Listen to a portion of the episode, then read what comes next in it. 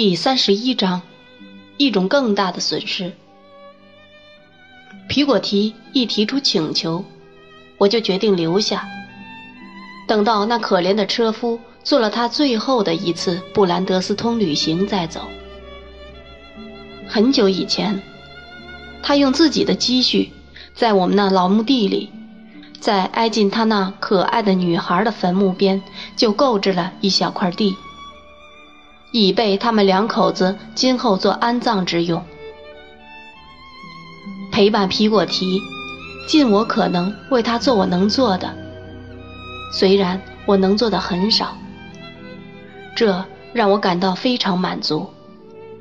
至今想起来，我仍为我能那样做而高兴。不过，我恐怕在负责保管巴吉斯先生的遗嘱时，在解释其内容时，我更有一种出自个人和职业性的无上满足感。提出在那箱子里找遗嘱的有功之人，应该说是我。经过一番搜寻后，遗嘱被从箱里一只马鼻套的底部找了出来，套里除了干草，还有一个带着链子和挂饰的旧金表。这金表巴吉斯先生只在婚礼举行那天戴过，在那之前和之后就再没人见过了。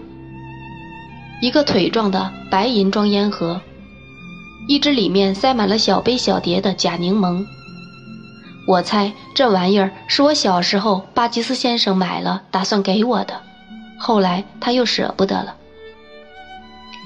一块和半块的基尼合起来共有87块半，211磅崭新的钞票，一些英国银行的证券，一片旧马蹄铁，一个假先令，一块樟脑，一个蚌壳。那个蚌壳被打磨得很光，内壁闪着彩虹，因此我断定巴吉斯先生对珍珠曾略知一二，但并未形成明确的见解。多年来，巴吉斯先生每天旅行中都带着这只箱子。为了遮人眼目，他编了一篇谎话，声称这箱子是黑孩子先生的，是留在巴吉斯处带取的等等。他把这谎话还工工整整地写在箱盖上，现在那字迹已几乎看不清了。我还发现，这些年来他积蓄的颇有成绩，他的现款几乎有3000磅。其中1000磅的利息是留给皮果提先生做养老金的。皮果提先生死后，其本金由皮果提、小艾米丽和我平分，或由我们中间后死者来分。他把其他所有的遗产都交皮果提继承，并指定皮果提为他的财产继承人和按他遗嘱处理财产的唯一执行人。在各种有关的仪式中，我读到这些文件，并向有关的人不耐其烦地解释某些条款。我觉得在这种场合下，我真是一个代诉人了。我开始想，博士院比我所想象的有些价值了。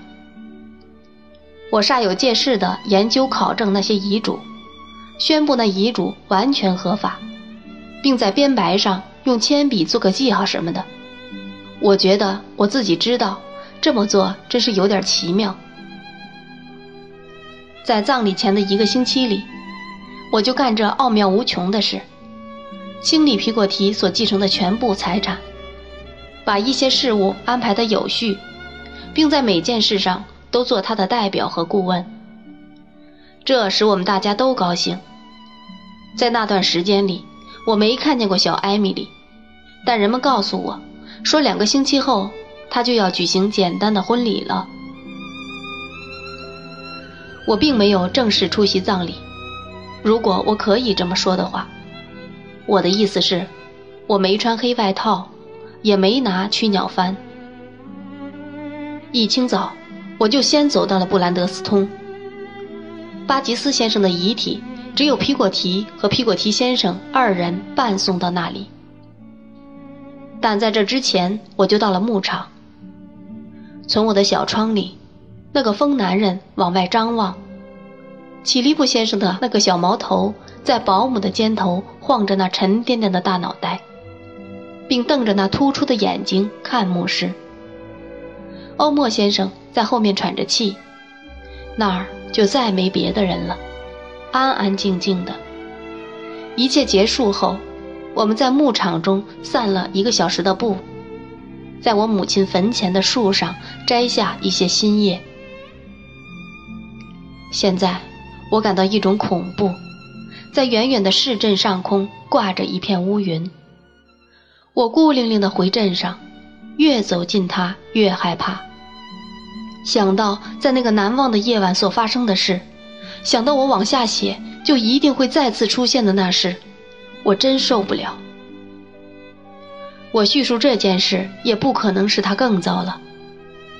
如果我停下我最不愿意记述这事的手，也不可能使它好一点。事已经发生了，无法消除它，也无法改变它。我的老保姆和我第二天去伦敦办理有关遗嘱的事。那一天，小艾米丽就在欧莫先生家度过。那天夜晚，我们都要在那老船屋聚齐。哈姆将按往常的时间去接艾米丽，我会从从容容走到那儿。届时，那两兄妹会像来时那样回到家里，好在日落时分在火炉边等我们。我在古时候的理发师和洛德里克·兰顿带着行囊休息过的侧门边和他们分手，但我并没有直接回去，却在通向罗斯托夫特的大路上走了一小段路，然后我才转过身来，回头朝亚猫斯走。在距我先前说到过的渡口1两里之地有家干净的酒店，我在那里吃饭。那一天就是这么过的。我到亚猫斯时已是晚上了，那时雨下得很大，气候恶劣，但是云层后仍有月光，所以并不很黑。不久我就看见了皮果提先生的住宅，也看到了窗里透出的灯光。吃力地在沙滩上走了一段后，我就到了门前，便进了屋。里面看上去真舒服。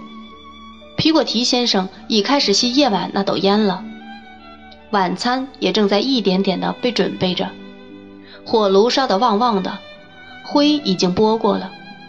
那只柜子为小艾米丽还放在那儿。皮果提坐在他的老地方，如果不是他的衣服有什么不同，看上去简直就像没有离开过。他又拿起了那个盖上画有圣保罗教堂屋顶的针线盒，那量衣尺，那块蜡烛头也都还在那里，就像从没有受过打扰。高米芝太太坐在她的老地方，还是那么不太快活的模样，一切都似乎很平常。你第一个到，魏少爷。皮果提先生面露喜色地说道，如果外衣湿了，少爷就脱下吧。谢谢你，皮果提先生。我一面把外衣脱下教他挂好，一面说道，很干的呢。真的？皮果提先生摸着我肩头说道，干着呢，请坐，少爷。用不着对你说客套话，但我们真心实意欢迎你呢。谢谢你，皮果提先生，我相信你的话。嘿，皮果提，我一面吻他，一面说道，你好吗，老妈妈？哈哈。皮果提先生在我们旁边坐下，搓着手笑道，他这样半是因为最近一向的苦恼总算放下了，半是因为他天性诚实。世界上再没哪个女人，少爷，我对她这么说的，可以比她更心安的了。她对死者尽到了责任，死者也知道这点，死者对她做了应做的，她也对死者做了应做的，而且而且做得很好了。高米芝太太呻吟起来。打起精神来，我可爱的老妈妈。皮果提先生说道，可他暗中对我们摇摇头，显然他感到最近发生的一切很容易唤起他对老头子的记忆。别伤心，打起精神来，为你自己，只要稍稍打起一点精神，就一定会精神越来越好呢。我做不到，但高米芝太太马上说道，我觉得什么都不自在，我只觉得孤苦伶仃。不，皮果提先生安慰苦闷的他道，就是的，丹。高米芝太太说道，我和他们住在一起，又不会留下什么钱，一切都和我过不去，不如没我好。哎，没你的日子我又怎么过呢？皮果提先生用一种带着责难的口气认真地说道，你说的什么呀？难道我现在不比过去更需要你吗？我知道以前从没有人需要过我。高米芝太太呜咽道，很可怜的。现在有人这么告诉我，我这样孤苦伶仃，这么和人过不去，怎么能指望别人需要我呢？皮果提先生似乎对自己很吃惊了，居然说出这样被人残酷地误解的话来。可是皮果提一面扯他的袖子，一面对他摇摇头，他才没开口。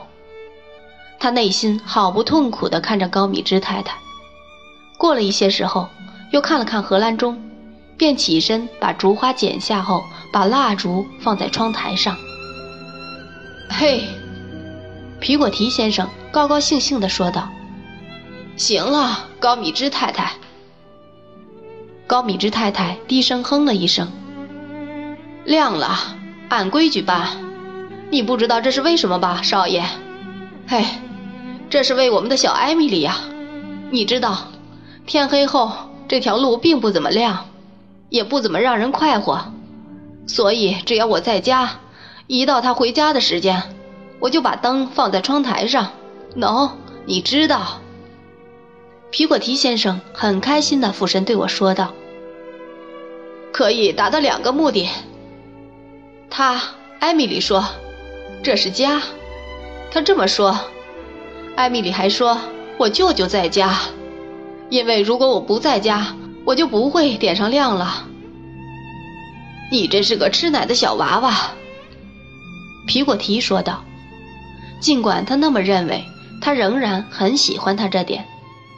哈，皮果提先生把腿伸得老开地站着，很开心地用双手在腿的上上下下搓着，同时又时而看看我们，又时而看看火炉，并说道，我没想到，真是看不出呀。